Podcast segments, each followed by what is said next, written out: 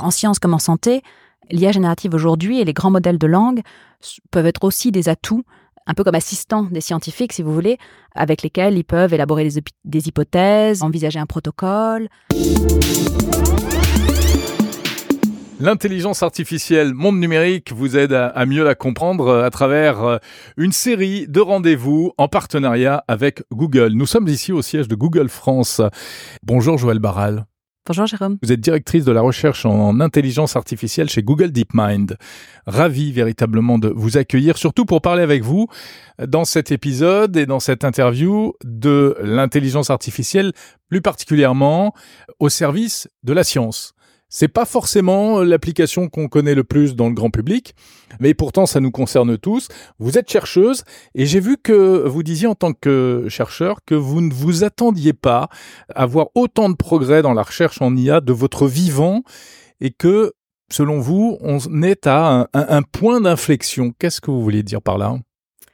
Oui, alors merci, pour la question. Je crois que c'est quelque chose que j'ai dit et que plein de chercheurs qui ont travaillé dans le domaine depuis des dizaines et des dizaines d'années ont dit on a des, technologies qui aujourd'hui sont capables, par exemple, à chaque fois que vous leur demandez de générer un ours en peluche euh, qui nage au fond de l'océan, font ça et le font avec une qualité qui est qui est telle qu'on peut intégrer ces technologies dans nos produits. C'est-à-dire c'est plus de la recherche, ça marche, mmh. ça marche à tous les coups. Donc ça c'est vraiment incroyable. Juste peut-être pour on, oublie vite à quel point la, recherche a, a, fait des bons de géants. Il y a moins d'une vingtaine d'années, quand j'étais encore étudiante, on ne savait pas reconnaître un QR code. Vous savez, les photos qu'on prend pour, euh, euh, avoir les menus, techniquement, c'était pas du tout évident. Et donc, on est passé de pas, pas savoir faire ça à aujourd'hui capable de générer n'importe quelle image en une fraction de seconde. Enfin, c'est extrêmement impressionnant. On, c'est euh, peut-être l'une des particularités alors du numérique en général et de, de l'intelligence artificielle en particulier. C'est à la fois les progrès, mais la vitesse à laquelle ces progrès ont été effectués. Oui, tout à fait. Je crois que c'est un domaine qui est vraiment en effervescence aujourd'hui. Puis on a tous une chance incroyable de, vivre ce point d'inflexion dont vous parliez. Euh, c'est, il y a des, nouveaux résultats, des nouveaux papiers qui sortent, et, effectivement, une, découverte en pousse une autre. Hmm. Alors vous travaillez, vous avez travaillé beaucoup notamment dans le domaine de l'intelligence artificielle appliquée à la santé et aux sciences. Comment est-ce que l'intelligence artificielle peut contribuer à accélérer euh, les découvertes scientifiques? Alors, de, mille et une façons, j'ai envie de dire, on avait parlé, euh, il me semble, la dernière fois, de, des deux types d'IA. Donc, si vous prenez l'IA plus traditionnelle, elle a déjà beaucoup aidé et, en santé et en sciences, par exemple en, en imagerie médicale ou quand on, quand on regarde une image, savoir si oui ou non il y a la présence d'un nodule, etc. Euh, ça, c'est de l'IA plus, plus traditionnelle. Et donc, et donc en sciences également. Donc nous, chez Google DeepMind, on avait, on avait fait AlphaFold pour la, pour la prédiction des protéines. On a travaillé aussi sur la, la fusion nucléaire. Enfin, vraiment. Qu'est-ce que c'est AlphaFold? Pouvez nous Bien sûr, préciser euh, un peu? Donc AlphaFold, c'est un modèle qui, si vous voulez, les protéines, alors peut-être juste pour, pour revenir en arrière, hum. les protéines, c'est vraiment un élément constitutif du vivant. Il y a énormément de protéines, les hormones, l'insuline, l'hémoglobine, enfin voilà, beaucoup de. Ben, c'est des grosses molécules. C'est pas que la viande rouge et les œufs. Voilà, exactement. C'est pour ça que je commence toujours par là. Et, et donc c'est une séquence d'acides aminés. On regarde comment, elle, comment elle est conforme, enfin, quelle est sa structure en trois dimensions, parce que ça va expliquer comment elle va interagir avec d'autres molécules et ça permet de, de pas complètement d'expliquer sa fonction, mais de commencer à avoir une idée de ce, que sera sa fonction. Et elle peut avoir des fonctions très différentes. Enfin, l'hémoglobine n'a pas du tout le même rôle que ce qui permet de, de contracter un muscle ou de transmettre l'information dans le cerveau. Donc vraiment, la fonction d'une protéine, c'est ça qu'on veut savoir, plus que à quoi elle ressemble en 3D. Mais AlphaFold, qui nous permet cette, de, de, comprendre cette structure en 3D, c'est un, déjà un pas en avant pour arriver à, à pouvoir mieux comprendre la fonction. Qu'est-ce que ça pourrait permettre comme application concrète demain ou même euh, dès à présent et des, choses qui nous concernent tous directement? Ah bah, énormément d'applications possibles euh, en médecine, par exemple, pour arriver à, à, à la fois comprendre ce qui nous permettrait de, de, combattre la résistance aux antibiotiques, de, découvrir des nouveaux médicaments, en particulier pour les maladies rares, etc. Donc il y a vraiment énormément un champ d'application très très vaste. Pour vous donner une idée, c'est des, des, technologies qu'on a mises à disposition euh, des scientifiques. Aujourd'hui, il y a plus d'un million de scientifiques qui ont utilisé AlphaFold, dont à peu près 40 000 en France, 800 publications avec le CNRS, l'INRIA, etc.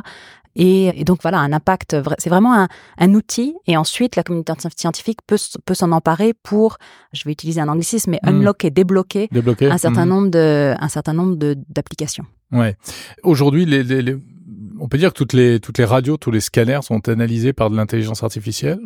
Ah non, pas encore. C'est pas encore généralisé? En fait, c'est très intéressant parce que le l'IA est pas forcément bonne à tout et elle est pas bonne à tout toute seule non plus. Donc quand vous prenez un scanner, on a absolument besoin d'avoir un radiologue qui va savoir, par exemple en IRM, quel type, quel type de, de quel type d'image on a besoin, mhm comment utiliser tout ce qu'il sait sur le patient pour décider de quel genre, encore une fois, de quel genre d'image, quel genre de contraste, comment adapter les paramètres en fonction, euh, par exemple, de la vitesse de ses battements de cœur. Certaines, certaines séquences seront possibles ou pas. Donc, on a vraiment besoin d'avoir voilà un, médecin aux commandes. Et puis, l'IA peut venir aider à un moment précis dans l'interprétation d'une image, mais, mais vraiment comme aide. C'est-à-dire qu'il faut, il faut que le, que le médecin soit là pour dire, ah bah oui, tiens, ce que, ce que me dit l'image, ce que me dit le, le modèle est, est pertinent, ou bien ah oui, il a raison, il y avait, il y avait un truc de plus que j'avais pas vu. Mais aujourd'hui, c'est pas encore déployé non à, grande échelle. C'est en cours de déploiement, j'ai envie de dire, mais c'est mmh. pas c'est pas systématique ni dans ni dans ni sur toute la planète ni pour toutes les applications. Qu'est-ce que ça a apporté de plus par rapport aux, outils informatiques qui existaient déjà précédemment? Ah bah avant, on n'était pas capable d'avoir une, une, reconnaissance de d'images pour un tas de un tas de, de conditions, un tas de maladies, mmh. etc. Comme comme aujourd'hui avec l'IA euh, donc ça, c'est de l'IA discriminative, c'est-à-dire qu'elle répond à une, à une, tâche précise. Et puis en fait, là où je voulais en venir, c'est qu'en fait, pour les applications euh, en sciences comme en santé, l'IA générative aujourd'hui et les grands modèles de langue peuvent être aussi des atouts, un peu comme assistants des scientifiques, si vous voulez, avec lesquels ils peuvent élaborer des, des hypothèses, euh, envisager un protocole, regarder toute la littérature, aboutir à un état de l'art de façon beaucoup plus rapide. C'est quelque chose qui est, vraiment un domaine actif de recherche aujourd'hui, de voir comment bah, les grands modèles de langage que vous avez, avec lesquels on a tous pu jouer mhm. peuvent aussi améliorer finalement la productivité des scientifiques. Mais, mais alors de quelle manière, de quelle manière est-ce que les, les, grands modèles de langage peuvent améliorer et peuvent aider les scientifiques? Quand on fait de la recherche dans un domaine précis, on regarde toujours où en est l'état de l'art. C'est-à-dire qu'on commence par regarder toute la littérature, peut-être pas toute, mais une grande partie de la littérature, pour savoir où on en est, que ce soit en biologie, en physique, etc. Et sur, un, sur vraiment sur un domaine précis. Et ensuite, on a des hypothèses, on essaie de, de dire, bah, on pense que c'est dans cette direction-là qu'il faut aller, etc. Mhm. Et en fait, avoir un, un, un, grand modèle de langage, alors bien adapté à cette tâche-là, c'est pas forcément un modèle euh, généraliste que il, il a, il, a pu faire l'objet d'un entraînement particulier pour être adapté ouais, à, à, cette classique qui peut répondre à toutes les questions, quoi. À cette utilisation-là on, peut utiliser cet outil pour arriver à faire, peut-être aller chercher des sources auxquelles on n'avait pas pensé, ou faire un premier, premier résumé de tout ce qui existe, et justement suggérer des pistes. Vous avez des exemples de choses sur lesquelles vous avez précisément travaillé? Mes équipes, oui, sont aujourd'hui en interne, utilisent tous ces outils-là dans leur, dans leur quotidien. Après, à titre personnel, moi j'utilise pour ma, propre productivité, j'ai envie de dire, mais, euh, mais pas forcément à usage scientifique, si ce n'est pour chercher de la littérature, des sources pertinentes, etc. Vous dites pour chercher. Pourtant, on sait que enfin, l'intelligence artificielle accessible, monsieur et madame tout le monde, c'est pas forcément une source d'information et de recherche très fiable. Hein. Il y a souvent des erreurs, des hallucinations. Donc, est-ce que c'est, ça va vraiment s'améliorer ou est-ce que c'est une fatalité? Est-ce que c'est un problème inhérent au grand modèle de langage? De dire parfois n'importe quoi ou bien un jour on, arrivera à corriger ça? Alors, c'est pas une fatalité, et, peut-être que je reviendrai sur notre conversation précédente avec l'intelligence. Est-ce que c'est une fatalité de l'intelligence de dire parfois n'importe quoi? Je ne sais pas. Oui, c'est vrai, c'est un, grand débat, c'est une grande question. Mais euh, non, non, c'est pas une fatalité. Il y, a, il y, a, énormément de recherches en cours justement pour que pour que nos modèles ne disent pas n'importe quoi. Et une, une, un des, une des choses sur lesquelles on, on s'arc-boute, c'est vraiment de, de, donner les sources, de dire voilà pourquoi. Oui, mais pourquoi c'est si difficile de donner les sources parfois? On a eh, l'impression bah qu'ils n'arrivent pas ces modèles. Hein. Euh, Pourtant, on, pourtant, on bosse. Hein. Ah ouais? Bah, le, non, non, encore un peu de temps alors. Ah, bah, je crois que le, le, le, il y a énormément de, il y a pas, il y a pas forcément de consensus. Il y a mhm. énormément de données. Et donc non, c'est effectivement pas, pas, pas facile. Et je crois que c'est là où la science peut aider aussi, puisque justement en science, bon, la science est réfutable, mais mais il y a un consensus sur un domaine donné à un instant donné. 2 plus 2, ça fait 4, etc. Mhm. Et donc en fait, la, la science nous, nous procure aussi un certain nombre de d'éléments auxquels on peut confronter des modèles. Et donc ça, c'est très utile aussi comme, comme, comme évaluation, comme benchmark, si vous voulez. Alors la science, elle est stable, mais il y a la recherche où il peut y avoir plusieurs théories, etc. Une IA ne peut pas faire dans la nuance et dire, bah écoutez, il y a ça, mais il y a aussi ça, etc. Si, si, bien sûr, on peut demander à une IA de, confronter des points de vue, on peut demander à une IA de, de euh, se remettre dans la peau de l'état de l'art à un moment donné, et puis de voir quelles, étaient les hypothèses à l'époque. Enfin, la, mhm. science, c'est comme c'est toujours comme ça qu'elle fonctionne. Il y, a, toujours effectivement de, un certain nombre de théories à, un moment donné, et puis on ne sait pas forcément euh, celle qui, finalement, sur le long terme, se, montrera euh, la, prédominante et celle qui, qui, qui offre le plus d'explications pour le monde tel qu'on le connaît. Alors il y a la science qui permet de créer de l'intelligence artificielle, créer des modèles, etc.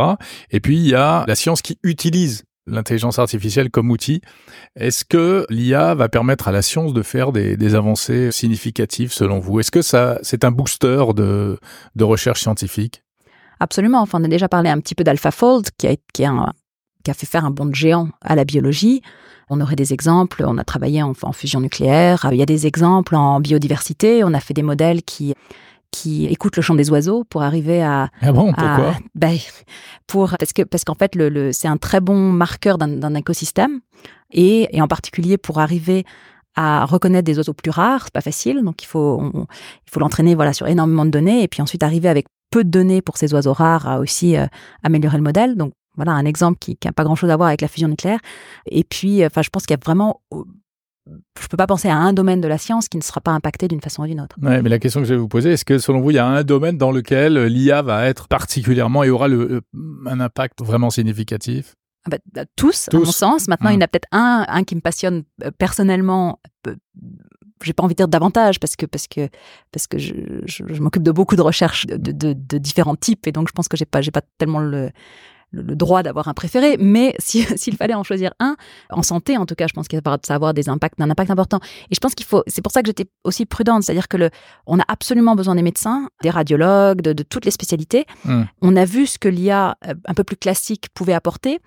Qui, qui, qui aide les médecins, mais, mais qui aide sur un, un objectif assez, assez précis, assez ponctuel par rapport à tout ce qu'ils sont amenés à faire sur une journée. Aujourd'hui, avec les modèles de langue, donc nous on a regardé MedPalm, qui était le modèle de, langue, de langage Palm fine-tuné sur un corpus médical, et on lui, on lui a fait passer des, des bah, les examens qu'on passe quand on est étudiant en médecine. Euh, ce qui n'est pas la même chose que d'être médecin. Enfin, c'est deux tâches très très différentes, mais c'est quand même très impressionnant de voir de voir ce modèle finalement bah, être incroyablement euh, compétent à passer à passer ce genre d'examen. Et, et, donc ça, c'est un papier qu'on a publié dans Nature. Et, et on, vraiment, on est en, train de regarder comment un, tel modèle peut aider dans des, dans des situations particulières pour la santé de tout un chacun. Mm. Et je crois que c'est très important parce qu'en fait, c'est dans les domaines dans lesquels la société est aujourd'hui confrontée à des très grands défis qu'il faut regarder ce que l'IA peut faire. Et la, et la santé, les déserts médicaux, etc., c'est un, un de ces domaines.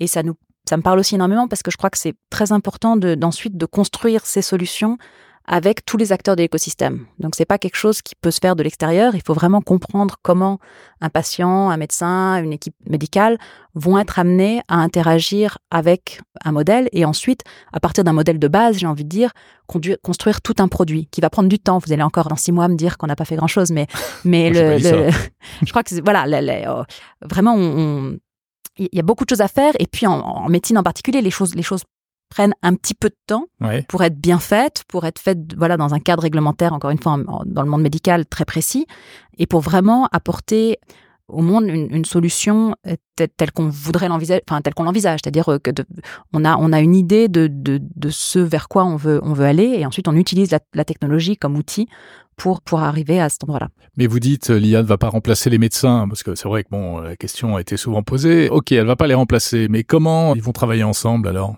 Comment vous voyez euh, un cabinet médical ou un cabinet de radiologie dans 5 ans, dans 10 ans?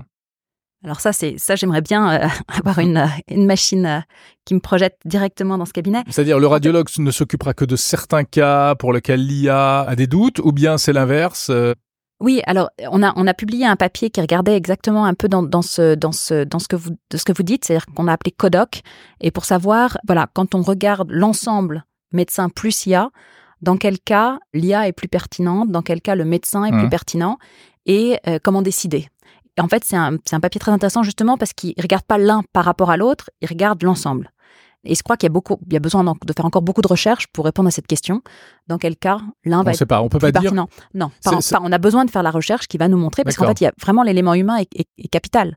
Tant qu'on n'a pas vu comment et peut-être même le patient, par exemple. Pour vous donner un exemple, en santé, on, on travaille beaucoup sur, enfin en tout cas le, indépendamment de l'IA, à personnaliser les parcours de soins hmm. et dire, bah, en fait, un patient qui est, qui est partie prenante dans son parcours de soins a un meilleur taux de réussite, si vous voulez, pour dire les choses très rapidement. Mais il faut qu'il ait lui-même passé le temps à comprendre pourquoi il a besoin de, faire un certain nombre de choses dans les, les, semaines, les, mois qui suivent une intervention, ou bien s'il a une maladie chronique, pourquoi c'est euh, c'est ce, ce, je sais pas moi, ce, régime ou cette, ce, ce, mode de vie, ce mode de vie, voilà, qui lui correspond, qui est compatible avec son travail, avec etc. Et mais c'est extrêmement coûteux de faire ça. Et puis, euh, bah, les médecins font déjà énormément, enfin, voilà, ont déjà des emplois de temps mm. très chargés, on pas, pas le temps. Mais là, l'IA, euh, serait parfaite. et en fait, voilà, ça c'est un exemple où si aujourd'hui on réfléchit à, des, à des cas d'usage où on a l'IA, le patient, le médecin, encore une fois avec l'IA comme un outil, c'est vraiment quelque chose qui va nous permettre de, faire cette personnalisation dont on a tant parlé depuis de nombreuses années. Ok, mais si on va plus loin, si on pousse un petit peu plus le bouchon, est-ce que demain, euh, bah voilà, j'ai mal au ventre, j'ai deux trois symptômes, euh, on sait à quel point il est difficile de plus en plus d'accéder à, un médecin en physique ou, à distance. Est-ce que je pourrais décrire mes symptômes à un chatbot qui va me répondre? Comme on, fait déjà des recherches sur Internet, mais souvent ça se termine mal. On, a l'impression d'avoir toutes les maladies du monde. Et en plus, après, si on arrive chez le médecin avec ça, et on se fait détester. Les médecins détestent hein, les, patients qui vont chercher des choses sur Internet. Mais est-ce que euh, l'intelligence artificielle conversationnelle pourrait inverser la vapeur? Est-ce que demain, ce sera le médecin de, de première ligne? Alors demain, je ne pense pas. Et je pense aussi que c'est très important de voir quels vont être, quels vont être les acteurs. Est-ce que, enfin, a priori, on n'a pas forcément vocation, euh, nous, en tant que Google, d'arriver sur, d'arriver sur ces terrains-là. Mmh. Mais, mais est-ce que l'IA en tant que telle va pouvoir faire partie d'une solution? Oui, absolument.